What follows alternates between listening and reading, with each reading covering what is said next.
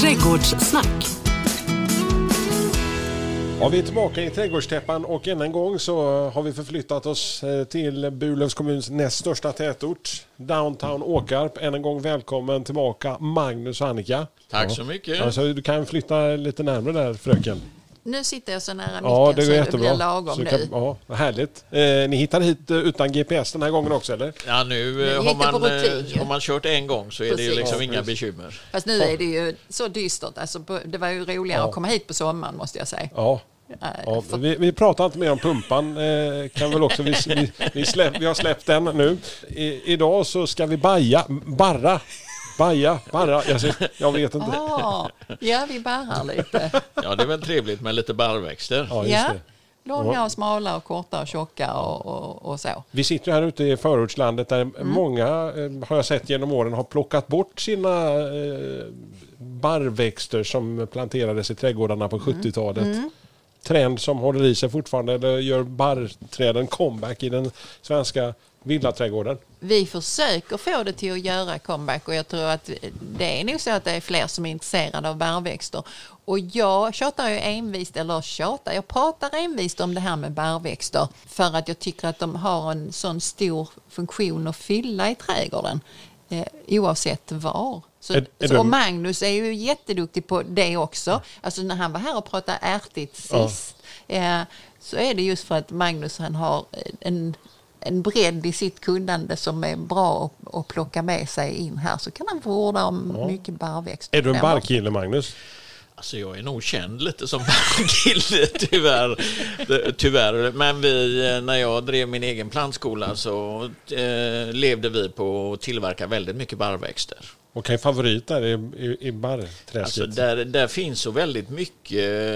Det är ju det där att de är anspråkslösa och går från sol till skugga och man bara väljer rätt sorter. Så att eh, den här, jag tror att det, det felet man gjorde på 70-talet att då var barrväxterna rätt billiga och man använde dem för alla användningsområden och det gjorde att det blev lite för stor dominans. Men man glömmer bort eh, liksom det, den trenden vi har idag med eh, insektsskydd och insektsväxter och fågelfoderväxter och där har barrväxterna en stor funktion att fylla så att vi behöver lite grann för att öka mångfalden i våra trädgårdar generellt en hel del barrväxter. Vad är charmen med barrväxter, Annika? Du brukar alltid liksom, du, du, alltså, du, du hyllar ju barrväxter. Ja, det gör jag. Alltid. Eh, som stomme i trädgårdar eh, så tycker jag att de är fantastiskt bra.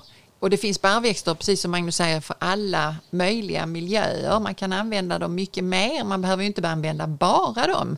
Men de fyller mycket luckor av eh, vad ska man säga, struktur och form i trädgårdar. För som nu på hösten när allting lövar av och ser ganska tråkigt ut. Så finns de kvar där. Ja, med sin form och sin färg. Doftar gott. Eh, Festliga kottar har vi ju Ja. på koreagranen, de här blåa kottarna som står rakt upp på grenarna och där är ju, även om man inte är väldigt intresserad av växter så ser man ju att eh, det, det ser annorlunda ut och det väcker ju känslor så att eh, ibland har man ju växterna för, för den saken också. Beskära barrträd, hur gör man? Alltså vad är, det vanligaste felet man gör och eh, när det är dags att eh, beskära ett barrträd? Barrträden är ju sådana att de måste vara fortsatt gröna när man är färdig med sin beskärning. För har man klippt dem kala så kommer de inte tillbaka. Så att där man ska vara försiktigare med hur hårt man kan ta in dem. Det finns ett fåtal barrväxter som man kan klippa lite mer vårdslöst om man uttrycker sig så. Och det är kanske inte den som folk har allra mest av då. Idegranen Ja, idegran. eh, Och där är en del man kan vara lite hårdhänt med. Men man ska vara försiktigare. Och den översta delen av, av barrträden, den är minst intressant. Den kan man alltid våldföra sig på. Men den står längre ner. Annars så blir det som i en granskog att den stammar upp sig och då tappar den många gånger den funktionen den Men jag, jag har sett många trädgårdar nu alltså, som, som, där lite väl, väl uppväxta barrträd att man skalar av för att få lite luft in under liksom så att man Att kan... man stammar upp dem, ja. Ja, det kan man ju precis. göra. Ibland, låt oss säga nu att man har några gamla barrväxter i en Mm. komposition i en trädgård från 70-talet så är det ju inte så att man behöver skövla bort alla dem utan snarare kanske tar man bort det som faktiskt är jättefult och så tittar man på det man har kvar. För det, många, må- många gånger så finns det ju möjlighet att få fram ett skönhetsvärde i en äldre barrväxt genom att Formen finns ju där redan, liksom, man ja, bara ska- då har du formen lite högre och mycket liksom struktur och massa där uppe som du kan behålla. Så var inte för eh, elak mot barrväxterna och kasta ut dem bara för att man tycker att man inte ska ha en trädgård som ser ut som på 70-talet. Det behöver inte se ut som på 70-talet, man kan göra mycket annat. Ja, nej, men tittar man på slott och herresäten och sånt så byggde man ju många strukturer och funktioner med, med pampiga barrväxter och jag tycker man kan applicera det även i den mindre trädgården som du säger här Annika, att man då stammar upp och bygger om då så man får en ny funktion men man, man bevarar och så får man en ny miljö under. Det är väl en jättegod idé. Ja, det ser väldigt trevligt ut. eh, För många barrväxter har ju, förutom att de är vackra i barret och färgen och det här att de behåller sina barr, de flesta i alla fall, över vintern. Så många barrträd har ju väldigt vacker bark. Och när man lyfter fram den så kan det också liksom skapa intresse för att titta eller gå närmare. Och, Men om man nu ska säga, ha, inte ha den här 70-talsträdgården, om man blir lite såld på eh, barrträd. Du brukar prata om primadonner och sånt eh, Annika. Alltså ett barrträd känns som att den behöver ta sin plats. Alltså, eh, eller? Så där finns ju eh, en oändlighet av former från de minsta minsta till de största största. Så att jag menar, hittar man någonting däremellan, jag menar vi har ju då mammutträden. Eh, Mammutträden. ja, det- den lilla trädgården eller? eh, nej, men det, den är ju ytterligheten åt det stora hållet ja. då. Där är väl den här 180 metern som man oftast eh, relaterar till. Som inte växer här. Nej. Nej. Eh, men, eh, och sen, sen har vi de väldigt, väldigt små som kanske växer några centimeter om året. Så att ett klokt val vid inköpet och ett barrverk som man tycker om. Jag tror att man tyckte att det var lite sticksigt med barrväxter på 70-talet. Men vi har ju många som är mjukare då. Vi har många ädelgranar, vi har idegranarna, vi har hiban och eh, lärkarna. Där, där är faktiskt en mångfald i detta. Så att jag tycker det är mycket Där är att välja av, det är bara det att man behöver få upp ögonen för det, tror jag. Är det, är, köper man flera eller är det bara att man tar ett litet barrträd och petar in i trädgården för att det kan vara snyggt någonstans? Eller vinner de på att stå tillsammans i en liten grupp, en liten komposition? Jag skulle vilja säga att man använder dem helt olika. Låt oss säga att du nu hade ett hål här i din trädgård som du skulle behöva någonting till och där är lite skuggigare och där är andra växter omkring. Då väljer jag ju en barrväxt som skulle kunna tänkas trivas i lite skuggigare läget med andra kompisar runt omkring och den inte blir ful utav att de andra står och hänger lite på den. Då skulle jag nog använda till exempel en idegran i ett sånt läge och då finns det ju många olika idegranar. Det finns korta och tjocka och långa och smala och alltihopa. Eh, Det gäller bara att hitta rätt sort. Medan om du skulle göra om en, din framsida här nu och, och där är ingenting för du hade en liten grusad yta där ute. Låt oss säga att du skulle göra en ny plantering på de här, vad det nu kan vara, åtta kvadratmetrarna. Då kanske det skulle eh, vara mycket vackrare att kombinera fler, inte liksom fylla den ytan med en jättestor idegran då, utan då har du möjligheten att sätta kanske en, tre olika barrväxter med olika form och kanske olika färg på barren. Och då får du någonting som är snyggt där hela året. Men när man placerar barrväxter då är det ofta viktigt att man tänker lite mer vuxen storlek eller i alla fall att de ska få lite större plats så att de inte står och hänger på varandra och skuggar ut varandras barr för då kan de ju bli lite fulare. Generellt, det, hur mycket växer ett barrträd om året? Alltså som man tänker liksom från man har den lilla eh, Ja, det är jätteolika. För om du tänker dig det här mammutträden, 180 meter, ja det är klart att den har en marftakt i tillväxt som är mycket större än en en eh, dvärgväxttall som kanske har en tillväxt på en centimeter per år. Så att eh, det kan vara väldigt mycket eller väldigt lite. Ja, och det, men det är ju funktionen som du undrar hur man ska, om de ska stå många ihop eller en och en. Man kan ju använda barrväxten för att skapa den skuggningen man behöver för det man verkligen vill ha. Men det är ju, motsäger ju inte att man väljer en barrväxt man tycker om. Så, och det är ju det här att eh, barrväxterna är konstruerade för rätt så skrala lägen både jordmässigt, vindmässigt. De tål väldigt höga vindhastigheter så det är en användbar växt. Och, och sen då göra en formförstärkning, men man kanske har tre pelare tillsammans eller man tycker om att formklippa i sin trädgård. Eh, där, där hittar vi väldigt många barrväxter som skapar lite festlighet om man nu ska uttrycka sig så. Mm. Kan inte du berätta några sådana snabba ord om man, alltså, om man nu skulle beskära någonting? Eh, hur skulle du till exempel göra med en tall? Alltså tallen måste man vara lite extra försiktig med eftersom den i stort sett växer i topparna. Det är väl en sån man kanske en årligen klipper för att forma den till en viss... Eh, den kräver väldigt mycket ljus, tallen. Mm. Vi har ju rätt mycket kunder idag som eh, bor väldigt kustnära där man har väldigt höga tallar och tänker återplantera tall. Men tall återplanteras egentligen aldrig innan man har fällt de gamla kan man säga. För det, går, det är väldigt mycket utskuggning spridningsproblem med det utan man får nästan välja en annan barrväxt om man ska göra så. Solhärdighet när det gäller barrväxter, alltså överlag låter det som att de kan vara hur långt upp som helst. Eller? Mycket god eh, härdighet på. Sen har vi ju liksom lite sådana här lyxiga vi kan använda just här nere runt mm. Åkarp och södra delarna av Sverige. Men, eh, alltså vilka är det som, som trivs ännu bättre lite söderut? Alltså vi har ju en del sådana här släkten som inte är så kända som Podocarpus till exempel som är, är då mer, eh, ja lite mer än att skugga anklarna gör de ju, mm. men som man kanske använder ett stenparti för att få lite festliga vinterfärger eller mm. någon speciell, eh, ja, ja där det finns många roliga där. Poddtips från Podplay. I podden Något Kaiko garanterar östgötarna Brutti och jag, Davva, dig en stor dos skratt.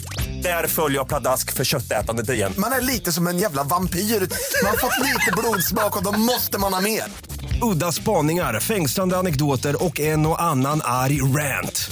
Jag måste ha mitt kaffe på morgonen för annars är jag ingen trevlig människa. Då är du ingen trevlig människa, punkt. Något kajko, hör du på podplay. Därför är gardinerna. Vad är trampminerna man gör? Vad, vad är vanligaste felen man gör när man väljer barrväxter eller tar hand om sina barrväxter som ni stöter på? Det tror jag är att, att man inte tänker att de, ska, eh, att de behöver ljus. Att de, eh, blir de för skuggigt placerade då, mm. då mår de mm. inte så bra. Och där är vissa mm. som man absolut kan ha i skugga men väldigt, väldigt många kräver mycket ljus. Och trycker man då in dem i en en redan befintlig plantering, precis som du säger det här med man sätter inte en ny tallskog under en gammal tallskog för det funkar inte. Och så ska man väl tänka lite att ljusa öppna lägen till väldigt många barrväxter. Så att om man har en forsythia med ett överhängande växtsätt som växer liksom solfjäderformat mm. ut och så sätter man en barrväxt där under. Då blir inte den så glad för det. Nej, då trivs inte de så bra. Så att hellre, alltså att de faktiskt står där de belyses av ljus eller får ljus hela dagarna. Är det som andra träd som, som säljs på plantskolan att, eh, att eh, de, de eh, väljs efter storlek på bilen också när det gäller barrväxterna? alltså det, det svåraste är väl att många tycker att de är tråkiga just eh, med förutfattade meningar. Man har bestämt sig redan vad man tycker. Man, man går inte ut och gräver och ser vad man har för läge utan jag vill dela tid med dig. Men, och där ligger då inte barrväxterna så bra till alltså. Och det är synd för att eh, den löser väldigt många av de problemfunktionerna som man behöver lösa i trädgårdar. Så att eh, ni har lite att jobba med fortfarande med införsäljningen så när folk kommer och ska ha något nytt. Ja, eh, det tror jag. Alltså när man väl förklarar det här med alltså form mm. och vad händer i din trädgård på vintern. Mm. Eh, att där, om man får en balans mellan det som är städse och mm. vintergrönt mm. i förhållande till det som är lövfällande mm. så kommer trädgården över året att erbjuda mycket mer än om man tittar på Instagram bara på vackra blommor och så mm. staplar man de vackra vackra blommorna i hela trädgården. Mm. Då kommer ju den trädgården att vara väldigt vacker när det blommar men sen kanske inte ge så mycket. Och är det sommarstugan då, ja då har man ju valt rätt. För då är man ju bara där på sommaren. Men, men andra trädgårdar där man kanske är hela året så kan det vara nog eh, ett bra val att ta in barrväxter också eh, för att få till det. Ett litet mammutträd till exempel. Ja, nej, men jag Varför tror ju? Flyinge plantshop får, eh, får liksom cred för att vi har bredden av barrväxter. För att man måste visa på färgmöjligheterna, barrlängdsmöjligheterna, vilka som är mjuka och fina. Så vi bereder ju egentligen kunden alla möjligheter att hitta en festlig barrväxt. Men man kan ju inte redan eh, när man träder in på plantshoppen liksom tycka att jag hatar barrväxter. Då vet jag inte liksom riktigt hur man ska nå är det den lite uppförsbacke där. Ja, jo, det har man. Men går man ner i våran barrväxtavdelning så tror jag man faktiskt eh, slås av den botaniska mångfalden och spexigheten. Och då är det ju bara fantasin som sätter gränser. Är det samma som att eh, fram på eh, höstkanten, planteringsveckan, är det dags där någonstans att börja sätta sina barrträd eller när passar det sig bäst Magnus? Ja, de kan man plantera under väldigt stor del av året, eh, så där är egentligen inga hinder.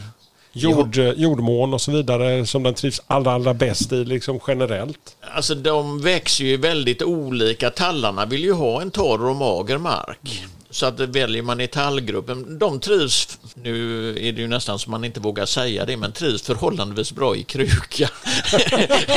och det är ju... Tyst! Om det är rätt jord i krukan och Ja. krukan är dränerad och oj, oj, oj. Ja, Ja. Ehm, mm, Men det hjälper ju inte för att folk Nej. väljer inte en tall i kruka i alla fall. Ibland händer det. Men när glänser den tänker man? Det är många som undrar. Och då kommer vi till Bar-Magnus, han som också kallas Magnolia-Magnus. Nu tar du på dig en annan hatt Magnus.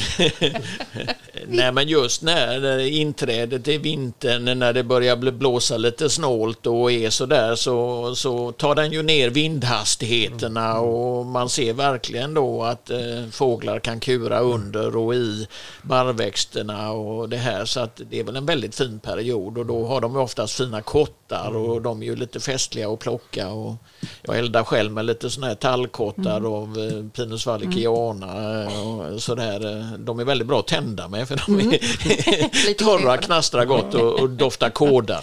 Men du om du plockar ut en så här, en av dina absoluta favoriter i, i barrväxtsläktet Magnus, om vi nu ska plocka fram en som inte är mammutträdet eller tall eller...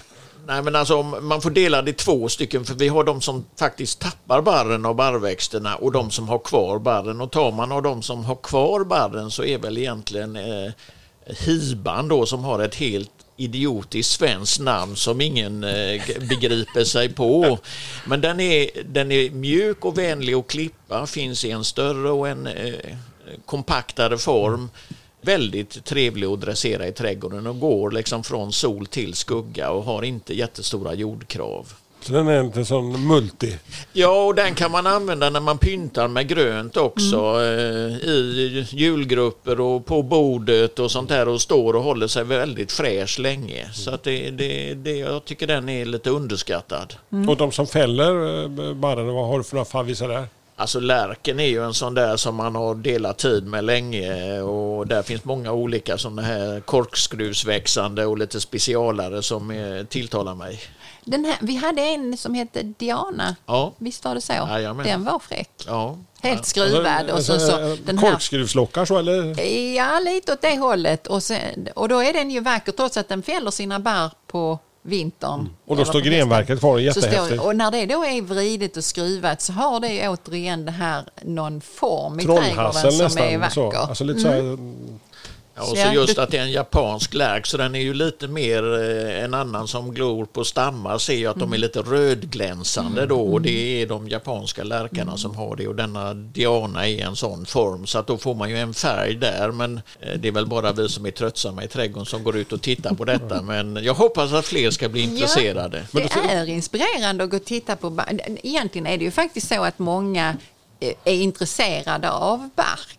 Men mer som alltså, en bigrej till det hela. Att man väljer växt utifrån en annan aspekt. Men är det då en vacker bark också så är Bonus det ju en bonuspoäng där. Och Men jag, det är jag tänker på de här fantastiska skruvade grenarna. Sånt. Alltså, nu tänker vi den säsongen när vi börjar pyssla och pynta liksom i det första advent som Ja. står och knackar på dörren.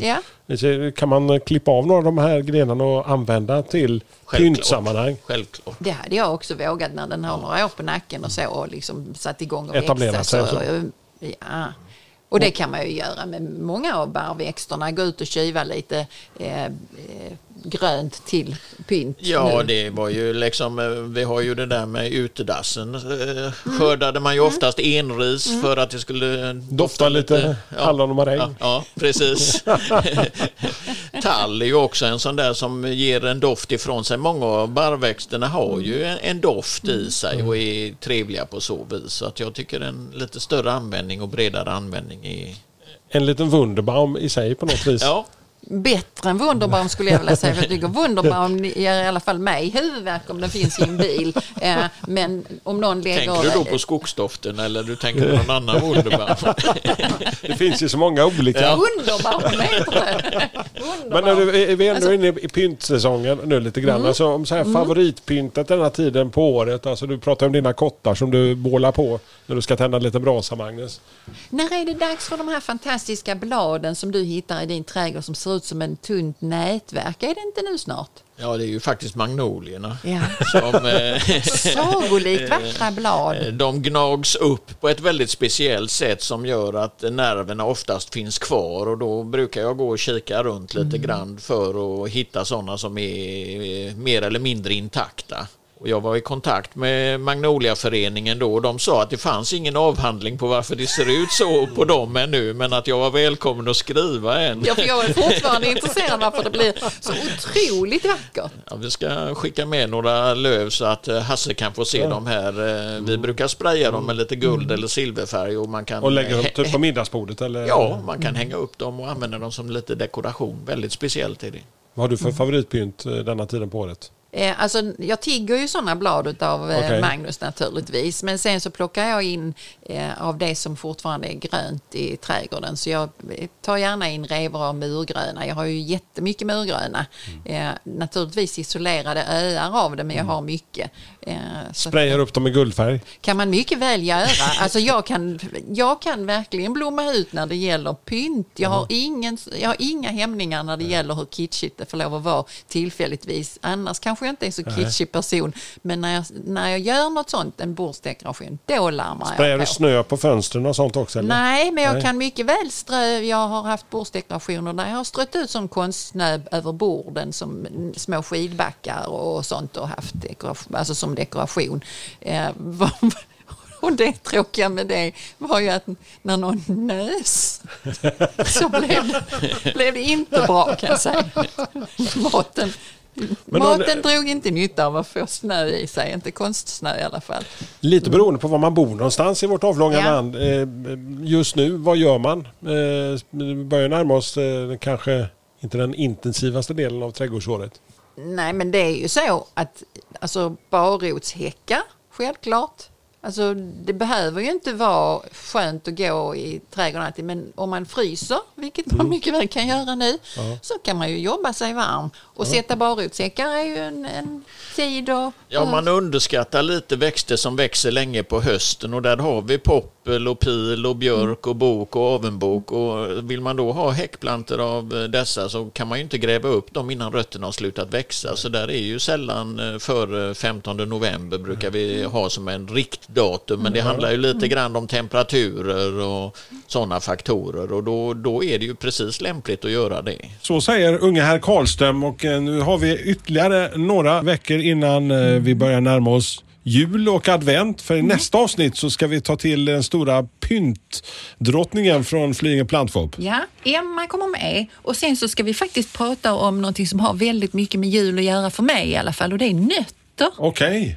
Ja, alltså vill du inte veta vilka nötter du skulle kunna odla i din trädgård? Du kan ju få en egen Jag nötkorg. kalla folk för nötter men äta så. Jo men jag älskar nötter. Alltså, jag äl, alltså, hur mycket som helst alltså, året om. Ja, så väldigt fokus på nötter Okej. och eh, på mm, en del pynt. Det låter piff och puff över det hela. Ja, vi hörs här eh, fredagen innan advent och har ni några frågor så gå gärna in på våran Facebook eller Instagram. Ställ kloka frågor. Eh, Så hörs vi i en trädgård nära dig snart. Trädgårdssnack.